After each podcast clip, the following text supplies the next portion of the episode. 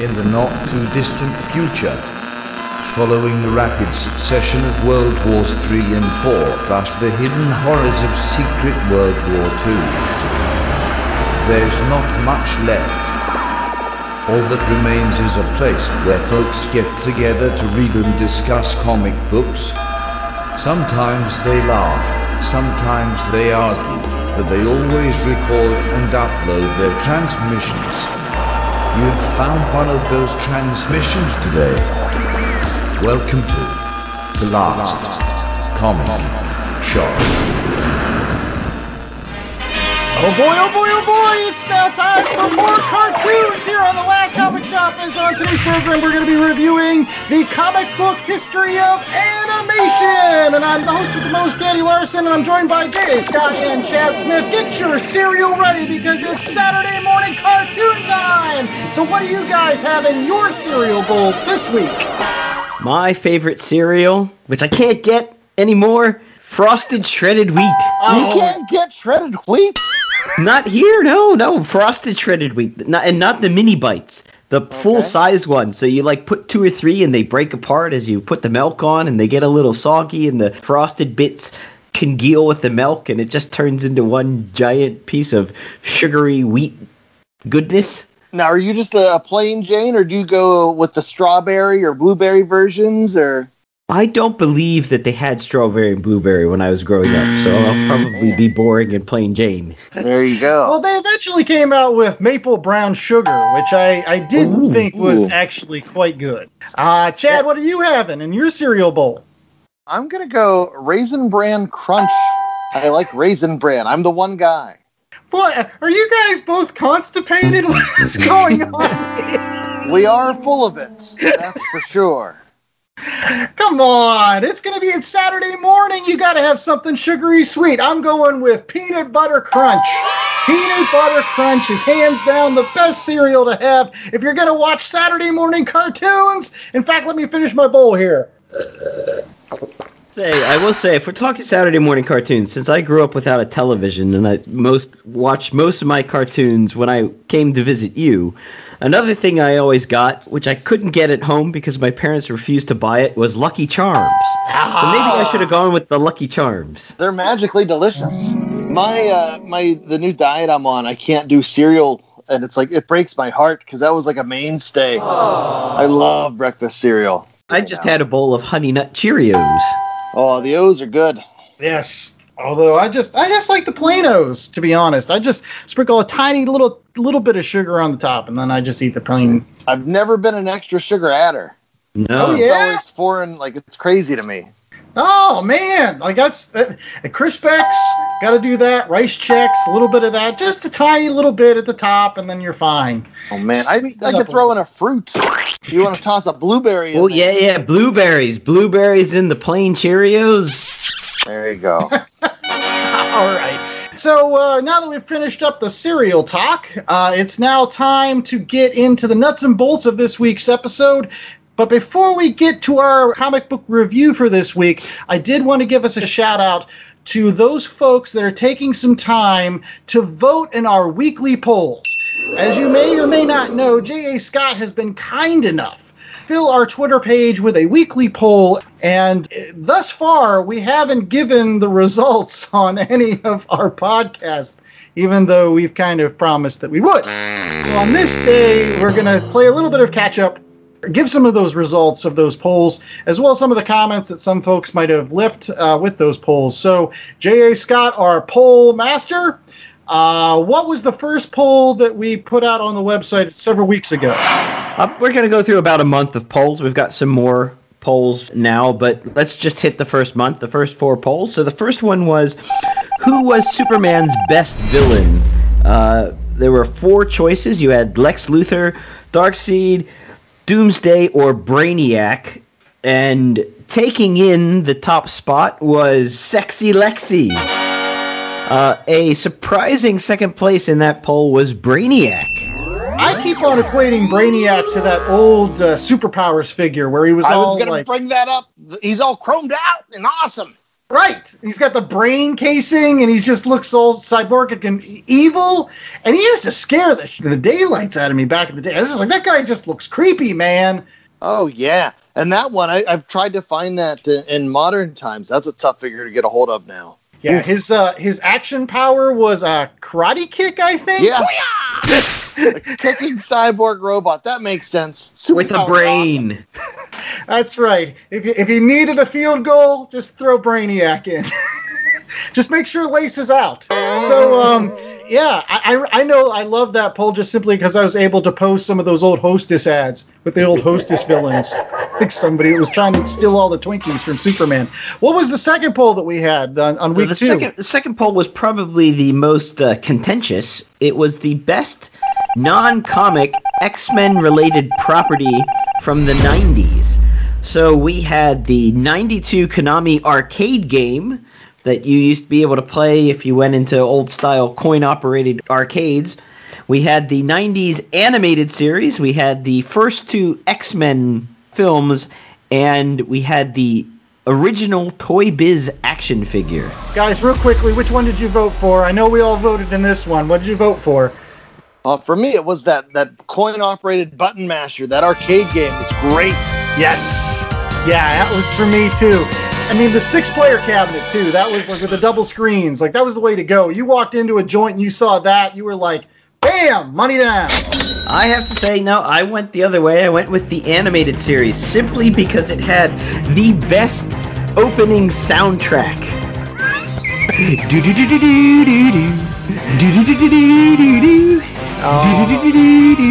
See, I, I, I liked that one, but I was like, I, I in retrospect, I like that Pryde of the X Men more. Uh, when they With that, the 'cause- Australian Wolverine. Right.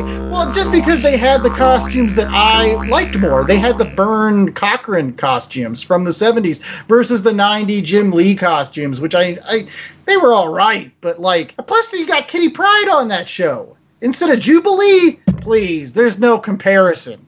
If you're going to have audience surrogate, I'll take Kitty Pryde any day. Interesting fact tidbit from this poll is that somebody actually did vote for the Toy Biz action figures. See, I thought that was Chad. I Yeah.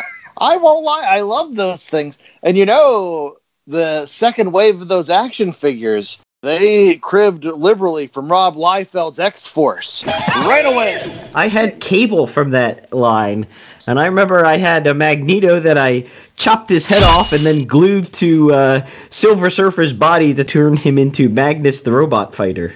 See, Yes. I, I I have bad memories of that line just simply because towards the end, I just got a bunch of peg warmers, like for my birthday. They were like, "Here's a George Washington Bridge, and here's a Gideon, and here's a, a Grizzly." It's like, oh, I got a Gideon.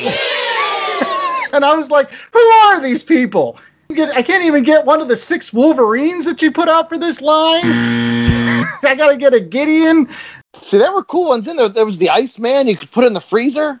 I just remember the Colossus that had like that massive weight, and, he, and and his arms were useless otherwise. He would just throw this weight up in the air, but because they were bent at the elbows, what was I supposed to do with that? He was just frustrated Cyclops. You would ask him a question and he'd just throw his arms in the air like, oh, I don't know what to do. Poll number three was in, in honor of uh, May the Force be with you.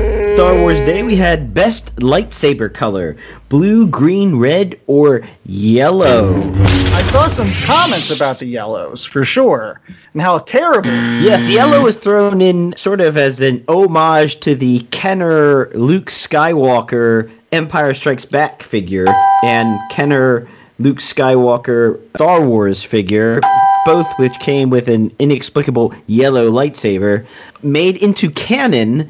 I don't know if it was the Rey movie or if they had a yellow lightsaber before that. It's because they didn't care. I mean, the heads on the toys were Butch Cassidy and Sundance. Uh, I, I will say that uh, if you read the current Charles Soule run, that, that book I re- recommended a couple weeks ago, The Destiny's Path or whatever, Luke does get a li- yellow lightsaber. It comes from a High Republic Jedi or whatever. So there you go. Mm-hmm. But yeah, it still sucks. Who won that one? Is it the green like I voted? No, Blue handsomely destroyed all comers in that. I will point out that there was a comment that The only answer is purple because Samuel L. Jackson is the bomb, which no one can argue with. Okay. And what was our final wrapping up that month? You know, of our first four polls. What was our fourth poll? Okay, so this was in relation to our review of The Valiant. Best Valiant character, and this poll focused on the new Valiant characters. So we weren't looking at sort of the retreads, the gold keys. We were looking at pure Valiant made characters.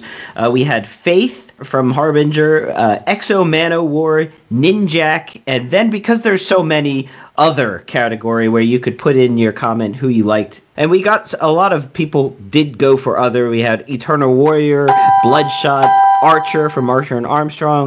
But still, even with that, uh, X-O Manowar takes the prize. Too powerful. Covers. yeah, with the Joe Quesada art. Yes. Exo Man number zero. I had like three copies of that because I thought it was going to go through the roof, and then nothing happened. oh, those Valiants and and that bubble bursting it, screwed me. But those were our first four polls, and again, they all related to those particular episodes that we uh, reviewed those particular weeks, and they are available out on www.lastcomicshoppodcast.com. So if you liked any of the polls that we talked about, make sure that you go out there, listen to our Superman versus Imperious Lex show. Uh, you can listen to our New Mutant show, which dealt with the X Men. You can listen to our Star Wars show, or you can listen to our Valiant show. They're all available. And if you want to get in on the action, the polls come out every Wednesday morning. So have a look on your Twitter feed for the next poll and, and make your vote count. Absolutely. Yeah, check it out on Wednesday. Maybe you listen to the show before you head to the comic shop. You might hear a recommendation that you want to pick up. Hey, and we'll be right back with more of the last comic shop right after these messages. We're going to finally get to our book review for this week. Again, Fred Van Lente and Ryan Dunleavy doing the comic book history of animation. So stay tuned. Hey, this is Ken M. Padawan J. Coach Duffy. from the Ocho Duro Parlay Hour podcast.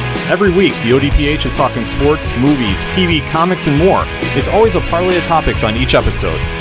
You can find the ODPH on Apple Podcasts, Google Podcasts, iHeartRadio, Spotify, Stitcher, Podbean, and wherever you find great podcasts, such as the one you're listening to right now. Don't forget to check out OchoDuroParlayHour.com, where you can find the links to all of the ODPH social media accounts, links to the bands whose music you hear each week on the show, hashtag 607 podcast info, and parlay points, our companion blog section of the show. Thanks for listening to the ODPH. Now get back to your regularly scheduled podcast.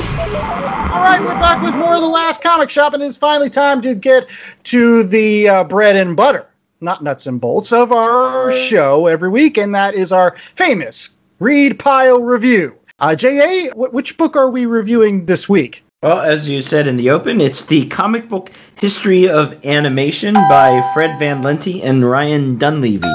All right, so now it's time for the 10 synopsis from our good friend Chad. He was the one that recommended today's book, and he's going to give us a little bit more information about what happens in the, the comic book history of animation. Chad? I've known uh, Ryan Dunleavy from back when he used to do work on Wizard on the back of the posters. They would have the little calendars.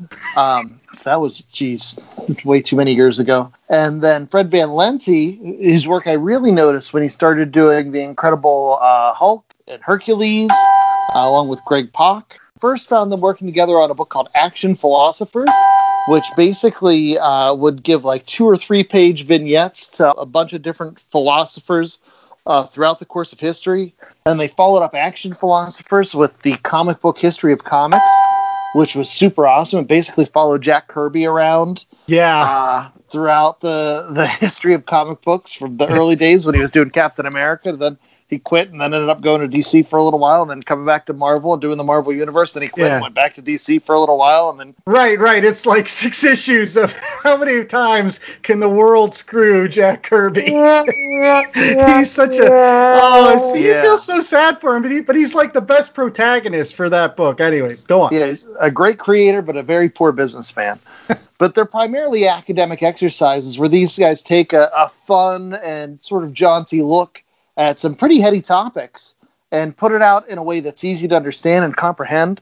Uh, and so now they've taken their their tools that they've honed and applied them to animation here in the comic book history of animation, where it starts off at the very beginning of animation when it was basically a, a carnival trick, and you know you get people like Winsor McCay who used to do uh, the Captain Nemo strip, Yes. uh, becoming an animator. Gertie the dinosaur. Plenty of historical figures that pop up from Thomas Edison to Teddy Roosevelt.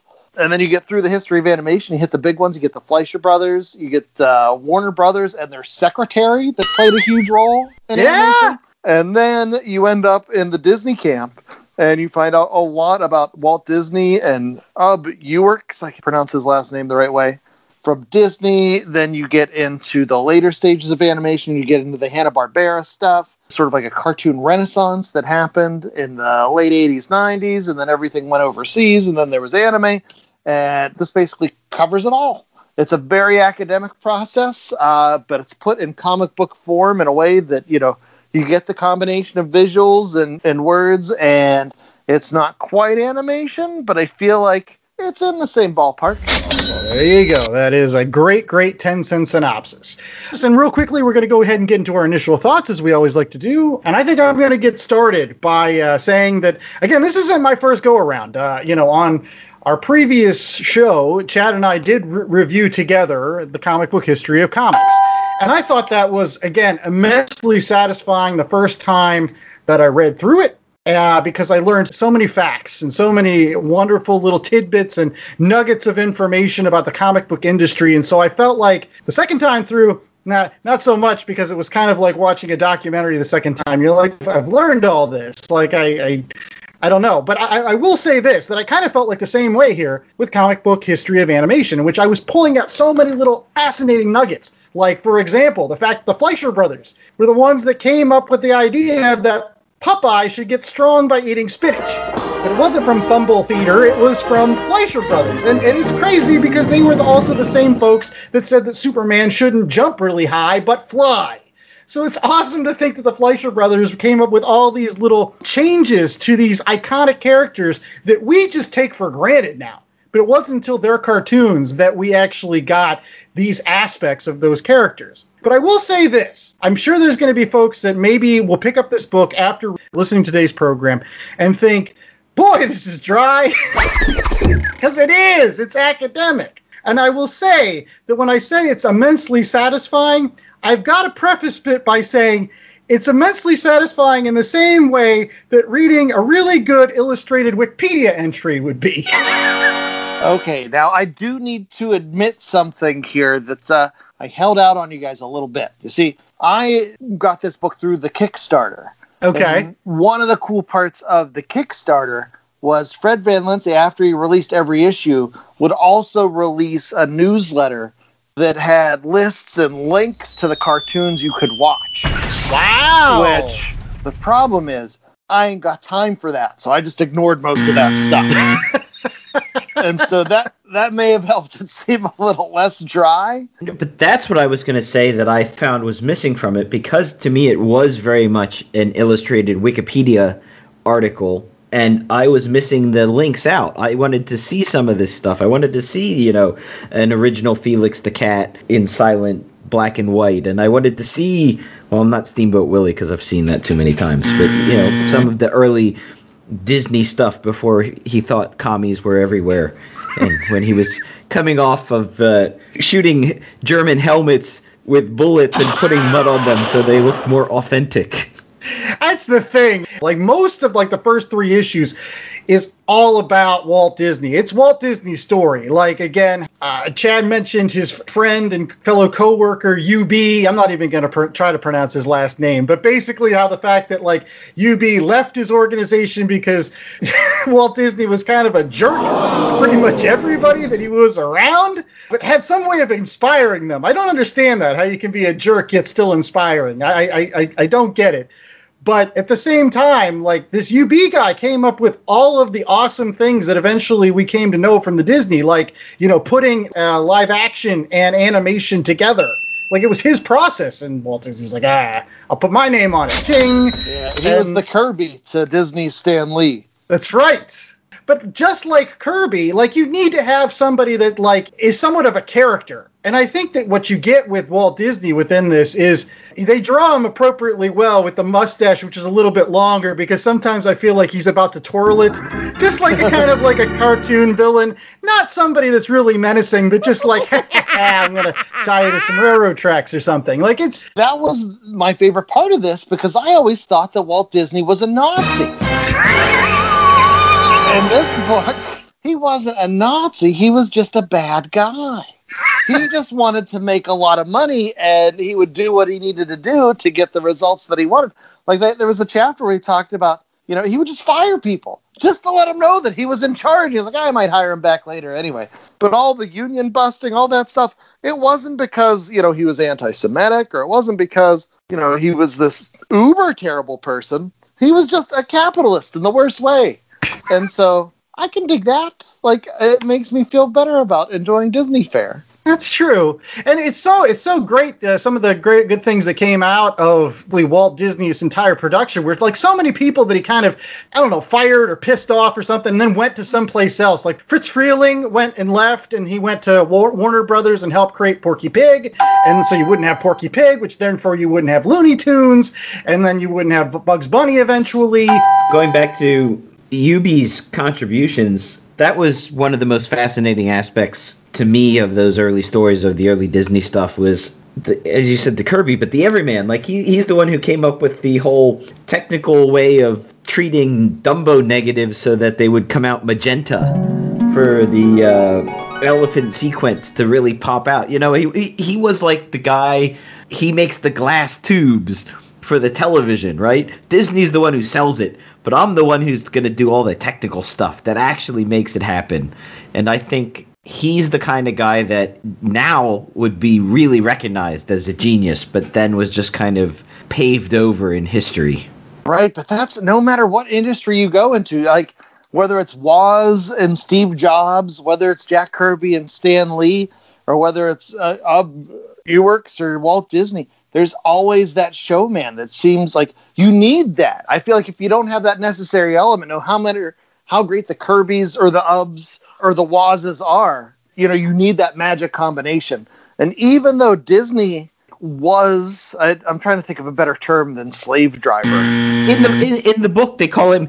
He wasn't good at as, as a businessman. He wasn't good as an animator, but it was really good at being a boss. But he was so maniacal about the work and, and had such high standards for getting it done, even though it was relatively impossible by normal means. But because of that, like, look at what became of animation. And as Andy was alluding to, it wasn't just what Disney produced. It took all those people and pissed them off, and then you get the Warner Brothers cartoons. And they talked about how the Warner Brothers that was such a more freewheeling place for animators, and how they were able to, you know, make up their own rules as they went, and beautiful stuff that came out of there too. I, I know growing up, I was a much bigger fan of everything that was that came out of Warner Brothers. Like everything that Chuck Jones touched was gold to me. Like what, and it was wonderful in this book to remind me of some of my favorite cartoons, like Duck Amuck and uh, What's Opera Doc. And they forgot about the Rabbit of Seville. That's one of my personal favorites.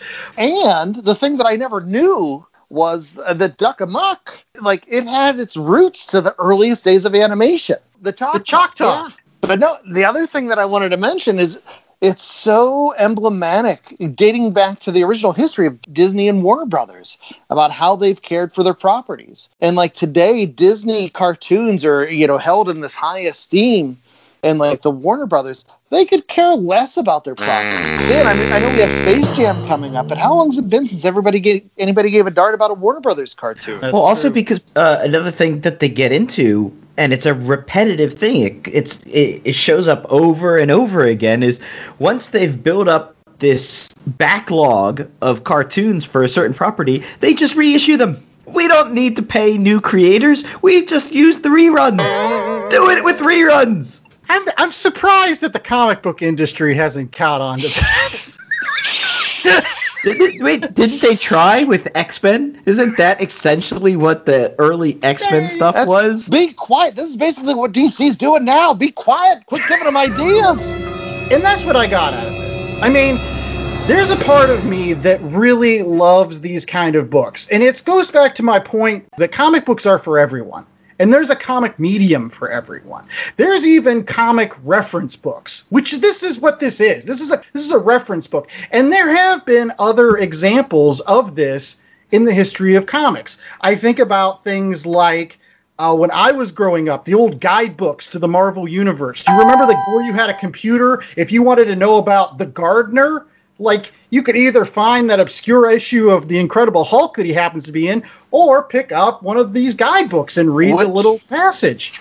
For both JA and our listening audience, both the Marvel handbooks and the DC Who's Who have recently come out in omnibus. And so if if that's your jam, you can track them down currently still at reasonable prices before they shoot up. But there's just some times when I would want to just learn about something. And whether it's this or comic book history of comics, I feel like they, they have a place because sometimes you just want to just get some facts. And by having some pictures included with it, eh, it's like icing on top of a cake it, or the spoonful of sugar that helps the medicine go down. You, you feel like you're learning something, but hey, you're learning it fun, as the kids Right. would say. No, and, I, and this honestly with stuff like this, especially with the animation, I'm a passing fan of animation. I'm not super huge into cartoons, but uh, growing up as a kid in the '80s, you know, I didn't know the history of this stuff. I didn't know that Fantasia bombed. I knew that Snow White was a big hit, but I didn't realize that after that, like Disney went through, you know, a real rough patch where he was putting his animators through all this hard work to do all these things, and they weren't getting the returns. Like there were so many things that I just I didn't have the timeline down for. And it matters. And like that stuff with Duck Amuck, where I'm learning, like, oh, that traces back to the history. For me, that's stuff that's neat to know. Thing like I wouldn't pick up a, a, regular, you know, 400, 500 page book on animation and read through that because I would just lose interest too fast. Give me a five, six issue series, like I can do that. I can pull stuff out of here that you know is interesting and also reframes things for me in a way that it's like, oh, that's why that happened then.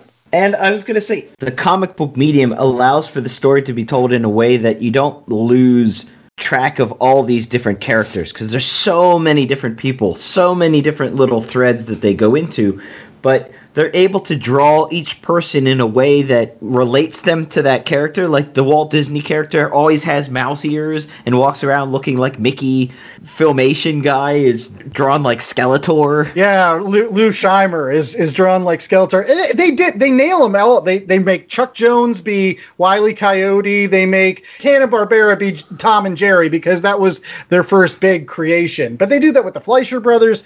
They do that with um, even the character from the the folks from Manga, which in the second half, like it it switches from being a story about Walt Disney to being a story about Miyazaki, which again, if for those folks that love anime, love manga, they're listening to our show. They're they, again the last two issues do a lot with. They kept on pushing the envelope forward for some of this this animation stuff. Plus, they've all got the Pixar stuff, which was really interesting to find out how like there was this guy that like ridiculously drew all these triangles on a plaster cast and then like put it into a computer and they didn't know what to do with it. And then George Lucas comes in and says ah you can draw lightsabers. It's Yeah, but it's also great that that guy's Woody from Toy Story, and it's like he's punching it into the big calculator keyboard and stuff like that. I, I want to make sure we give credit to Ryan Dunleavy's art and his cartooning because I think his style of cartooning is great for some of these drier historical books, and it also works for this animation as well because he's able to bring such energy and enthusiasm to each of his panels. And like you guys mentioned with the characterizations, it's all there. And that doesn't happen without somebody and like people might not notice how great Dunleavy is. I don't want that to go unnoticed. He does a, a fantastic job. Well, I, I, I did want to put JA on the spot before we go to commercial break, though, in, in that before the show began, he kind of looked at both uh, Chad and I and he said, This shouldn't have been a comic book.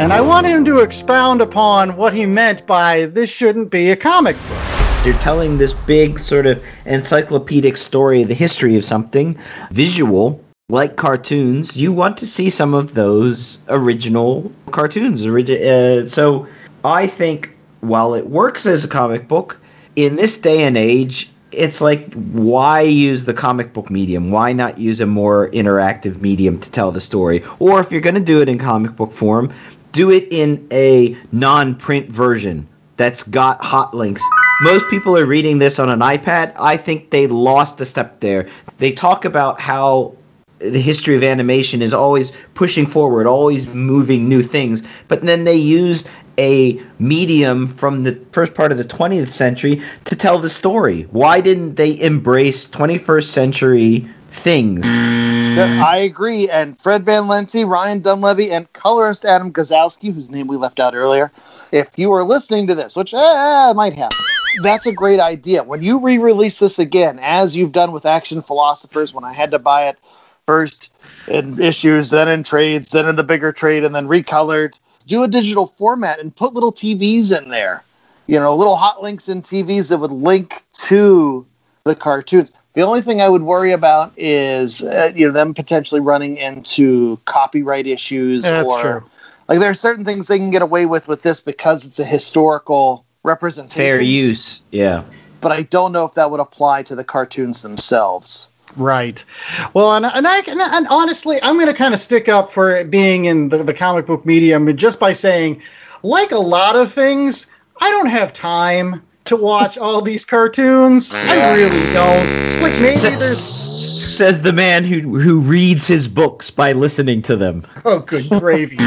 Uh, so it's nice to have just like the the major tidbits.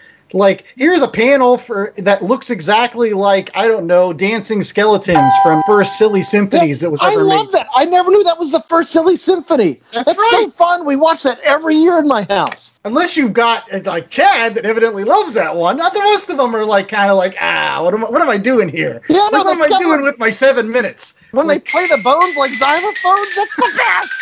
Well, what I'm saying is, some of these older cartoons don't hold up very well, and especially when they start talking about some of the ones that were specifically, unfortunately, either rampantly racist or mm. sexist or something. Like it's it's like anything in any of these mediums. Like the past is always good, great things, like the the Max Fleischer Supermans. Watch those, but do not watch. I, I, I can't even say some of the names. Yeah, I was gonna say when I worked at the video store, we got in a collection of the, the Max Fleischer cartoons, and at the bottom it was like parental warning.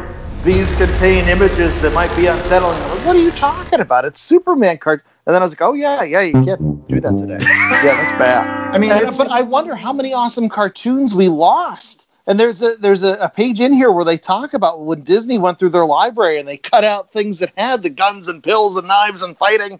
You know, like how many awesome cartoons do we just not have anymore because there was something that's not what we would call PC today or whatever. Yeah. And will we ever see them again? I don't know. Well, eh, so it's nice to have them just like again mentioned in this particular volume without having to go into it. But I get JA's point. Sometimes watching some of the cartoons, I would have loved to watch Duck and Muck again. That's all I'm saying. Anyways, we've got more of the Last Comic Shop coming up right after these commercial breaks with our rating of the comic book history of animation. So stay tuned for that, folks. Have you checked out QuadMProductions.com lately? QuadMProductions.com is your direct access hookup to order the Enigma comic book series and download the Quad M Show podcast. Check the appearances page for upcoming events and contact us with any questions or comments. Be the only lonely soul who's missing out on all the fun. Visit us today at quadmproductions.com. That's quadmproductions.com. Hey everybody, this is Nerd Bomber here, one of the co-hosts of the Online Warriors podcast. Our weekly podcast started as a way for three friends to keep in touch and discuss their passion for movies, gaming, technology, and entertainment. And since then, we've grown into a fantastic online community. Every Wednesday, we release a new episode discussing the latest nerdy news, and then we go hands-on with our weekly adventures and a fun trivia show. Sound interesting? Check us out on every podcast platform, including Spotify and Apple Podcasts, or hit us up at onlinewarriorspodcast.com. All right, we're back with more of the Last Comic Shop, and it is now time for our ratings. So most car- cartoons have the rating of G or PG, unless you're in that anime crowd. Then they get whoop, R, M, They get triple X, tentacles. Who knows? some something off the scale. Some woman making love to a wildebeest. I don't know. I, I, I, you never know what's going on there. But on this show, we only have a one out of four scale. That's our rating. But JA likes to like pep it up a little bit, play a little anime by giving us something weird and wonky to, to rate it by. So, what is the rating scale for this week, JA? One out of four cells. One out of four animation cells. Ooh. the more we get, the more layers we can have to our animation. Yes. There you go. Uh, so uh, we're going to start off with Chad because this was his pick. And I think that he's going to be probably very, very enthusiastic with this one, I guess, right? No, no, no, not enthusiastic. See, here's the problem of the Fred Van Lente, Ryan Dunleavy work that's come before. This is my least favorite of the three. Ooh. Okay. And no offense, because this is the first one I read the first time with colors. But uh, the reason being, I love philosophy, so action philosophers, that was my bag. I love comic books. Uh, the comic book history of comics, that was even better, I think. But uh, this one, with the being about animation, I thought it was interesting. But I also, like, I struggled at the beginning to get into it. And it was interesting to learn how many people in animation were dicks. Like, Thomas Edison? Who knew? He was a dick that caused animation to go all the way to the other side of the country so people could be away from Edison. Everybody knows that Edison was a dick. I know, but for animation? Oh, right. True. But, Like- but I guess you figure, you know, good to go with Tesla, the man, not the car, by the way. So many things I don't understand. But yeah, he was a dick. Disney was a dick. He working for Miyazaki was terrible. Like, these guys are all dicks, but they make these things that we love. Uh, so anyway, but I, I'm also not as into the animation. Like, I'm more of a, I have just a passing interest. So for me, uh, I was excited to learn something new, but this didn't hit me nearly as hard as for his action philosophers of the comic history of comics. So I'm going to give it three cells out of four. Okay. All right, JA, what is your rating for this week? Yeah, I agree with Chad. It was it was one of those things where you're reading it because you kind of we had to read it. That was the assignment for the week. Uh, had I not had to read it, probably wouldn't have read it. Now that I've read it, I learned a lot of stuff. It's sort of like one of those afternoons that you go down the Wikipedia hole and you just go really in depth into one subject or whatnot. Like uh, you know, Which, and, and then by you- the way, you now have more things for your Wikipedia holes. I got lots of little fun facts and tidbits. Like I didn't know that uh, would become Pixar. Their first big hit was the the animation on Star Trek II: The Wrath of Khan. That was pretty cool for me, being a, a Star Trek guy. So, um, and that they felt that they needed to draw George Lucas as an Ewok. so I also give it three out of four animation cells. Okay. All right. Well, I, I thought actually you were going to be a little more critical of that, but um, I, I think uh, I think it's going to be across the board. This is a three out of four. Uh, really, uh, kind of generous for me because uh, I, although I enjoyed Action Philosophers, although I enjoyed Comic Book History of Comics, I did mention previously that for me those books are really hard to reread. Uh, and I think this one is no different. I don't think that I will be rereading this uh, particular book at any point because I've gotten all my facts. I've gotten all my bar trivia. Like I can say, hey, you know what? That's why uh, all characters wear neckties around their collars so that they can animate the heads when the bodies are different. Like they can have their own different cells. It's an old animation trick. I didn't know that. When I'm having a sip of Guinness, I can tell somebody and they can tell me to shut up and drink my beer. That- so that's why Yogi Bear has a bow tie. That's right. So, Hey, boo, boo. uh, but at the same time, there is a place for books like this. There really are. And it is, to Chad's point, whether you are interested in that particular subject or not, like that's something that you have to take into account. A lot of people might not read this because they're not interested in animation. I will say that this, from Fred Van Lente and Ryan Dunleavy, was kind of a better choice than even comic books because there are more people nowadays into animation than there are into comic books. So if you want to reach a wider audience, this is a probably a better topic to start from. But at the same time, it is kind of academic. But there's a place for it, just like there's a place for all kinds of books. You can have textbooks right next to romance novels. And that's the wonderful thing about comics is you can use the medium to tell any kind of story that you want. So 3 out of 4 for pushing the envelopes of the medium and giving us something else that we can pick up at a comic book store. And now it's time for recommendations, an opportunity for you to pick up other comic books in addition to the comic book history of animation at your local comic book store. And as always, we uh, like to give a similar book, a current book, and a book out of left field. So we're going to go ahead and start off with our similar book, and that comes from J.A. Scott. So, J.A., what is the similar book for this week? Okay, well, uh, the similar book is a little bit of out of out of left field as well. It is How to Draw Comics the Marvel Way by Stan Lee and John Buscema. Everyone who grew up in the 80s and the 90s and loved comics and loved to draw probably had this book on your shelf. It talked you through how Marvel comics were made, the Marvel method. It helped you plot out comic book panels, draw characters, draw muscles, draw action, draw movement, and I'm fairly sure that several people's home brewed comic books had some John Buscema like art in them. I can ah. Oh. t- attest that mine did. Two quick additions on that one. One, that book has shown up in Five Belows recently. So if you have a Five Below store near you, you can pick that up for a fiver.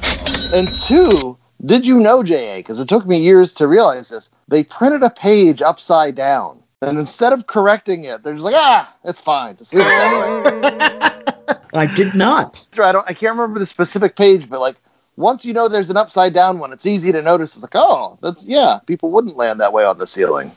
Well, I, I can attest that J.A. Scott, when we used to do comic books back in high school, he actually was pretty damn good at aping John Buscema for a little while. He had the John Buscema chin. It, it was nice. So if you're going to learn how to draw comic books, if you're a young kid that wants to learn how to draw comic books, there's not really a, a better book out there to kind of get you started a little bit than, again, that particular recommendation. Chad, what is our current book for this week?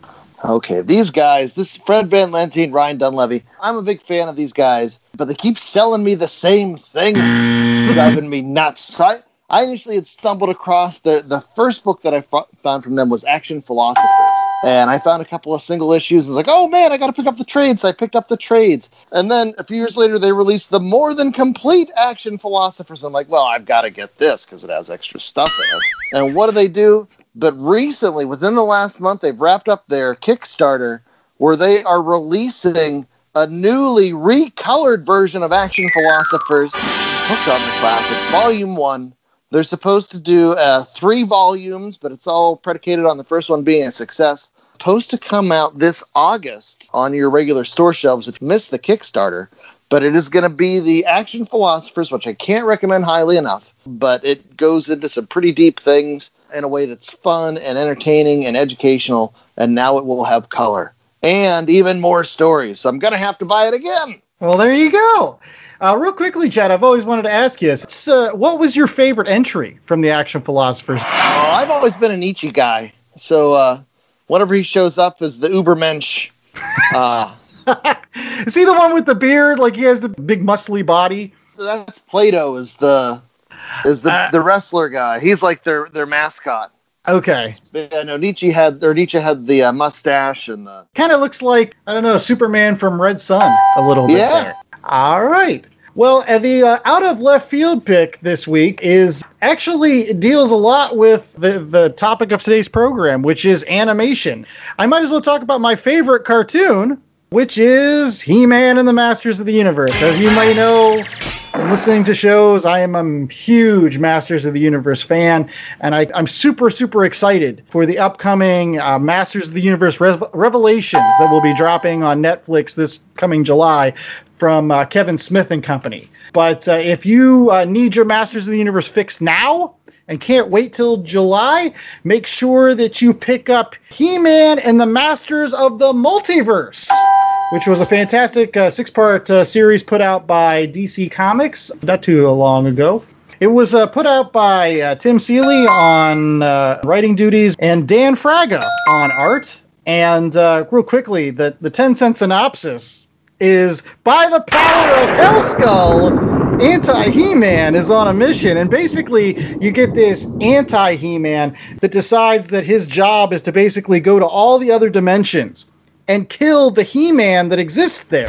And so you have an opportunity to kind of revisit all of the different versions of He Man that we've been given, which is actually quite a lot.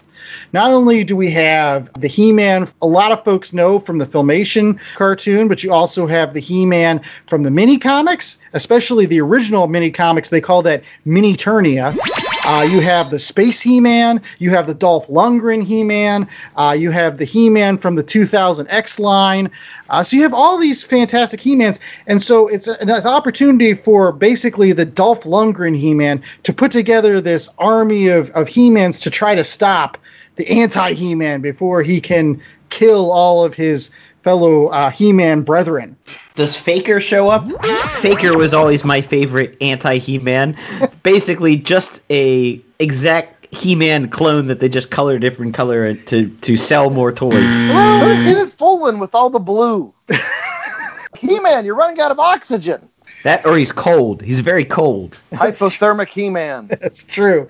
Well, I will say that anti He Man kind of looks like Faker, except uh, he's like a, a burnt umber and he's got orange hair. But it's, I mean, it's close. Whatever. But it's it's awesome because it's like it's pulling that entire notion of the, like the Crisis on Infinite Earths, in which you get all these various interpretations of He Man that have popped up over all the officially licensed materials and continuities, and they, they all get to kind of team up. And actually the hero of the whole story is a skeletor from a universe which he didn't get a bone face. And he just remained being keldor. And he actually was nice it's actually his story because like keldor is traveling around with the he-mans trying to set right the anti-he-man who comes from his dimension. And in doing so he keeps on meeting all of his bad selves from all these other universes. And it's kind of like that nurture versus nature which is like will Keldor eventually just give in to his, you know, destiny of just being a bad guy like all the other Skeletors, or will he rise to the occasion and, and act, actually be the uh, hero of the day? I can't recommend it enough, and I kind of wrote another blog on it on my website, so make sure that you check that out. I'll have a link to that uh, this week as well if you want to read some more about that. But that's my recommendation. And uh, if you want to make sure that you can check us out often, you can do so at www.lastcomicshoppodcast.com. It is a terrific place where you can get all of our old episodes as well as our new episodes by rate, reviewing, and subscribing to all those terrific places, including Apple Podcasts, Google Play, Stitcher, Spotify, iHeartRadio, TuneIn, Pandora, uh, Amazon Podcasts, Castbox, and a variety of other platforms. While you're out there checking out some of our old episodes, because they are evergreen and can be listened to at any time, make sure that you also check out some other terrific stuff like what, J.A.? Well, we've got some merch. Yes, we have beautiful merch on our website. You can get shirts, you can get hats, you can get beer koozies. This week only, it comes with a special Acme prize box. Just in case you want to be Wiley Coyote, I guess. While we are the last comic shop podcast, we actually just do the fun parts of the comic shop. We don't actually sell you the books and things. We leave that up to other comic shops, which you can find by using the comic shop locator at www.comicshoplocator.com, where you can find a place near you that will stock all these books. Maybe you can find some awesome cartoon based books from way back when. Maybe some of those old Star He Man comics. Or I know and you, you talk fondly of the DC Comics Presents Superman He Man crossover. Oh, yes. From Eternia with Death. It's a great title. Uh, and if you ever wanted to see a pre crisis Superman throw down with He Man, that's a great place to. And that's the thing. Man, that is a great gateway, still is, for folks to get into comic books. Those licensed cartoon properties. Uh, I know that growing up, I had not only the He Man ones, but I had G.I. Joe and the Transformers. Just can, even continues to this day. Uh, the Teen Titans Go comic book is very, very good. Yeah. So I'm still buying Sonic the Hedgehog for my boy, and uh, my little girl loves the My Little Pony. So Well- every time I see those, I bring them home. There you go. And one way that we're always bringing it back home is by telling you that to tune in next week to more Last Comic Shop. Uh, I'm the host with most, Andy Larson. I was joined by Chad Smith and J.A. Scott. And until next week, stay safe, stay sheltered, and as always, stay tuned. that was great. Just being a kid of the 80s, like just seeing all the references to the 80s cartoons that I know we all love. Whether it was G.I. Joe, which made it for a panel, or He Man, which Andy, we all know Andy loves He Man. That's right. Yeah, but they only talked about it for like two seconds. It was more than G.I. Joe got. Well, I, I think the interesting thing about filmation and all those like 80s cartoons, G.I. Joe, to- Transformers, was they were all predicated on the change in the FCC ru- regulation that allowed essentially half hour commercials toys. That's right. And Lou Scheimer was the one that brought up that like, ah, Disney's been doing that for years. That's Yeah. it's all brand maintenance by putting the Walt Disney Castle on the beginning of every single episode of the Wonderful World of Disney. Like that's just, hey, look at our stuff. Come to our theme park. Now Disney owns everything. Yeah, like last night I woke up and I had a, a Disney logo imprinted on my back. It just turns out I slept on one of my kids' toys wrong. But for a second there, I was really worried that Disney owned me. They own my soul in so many other ways. Branding.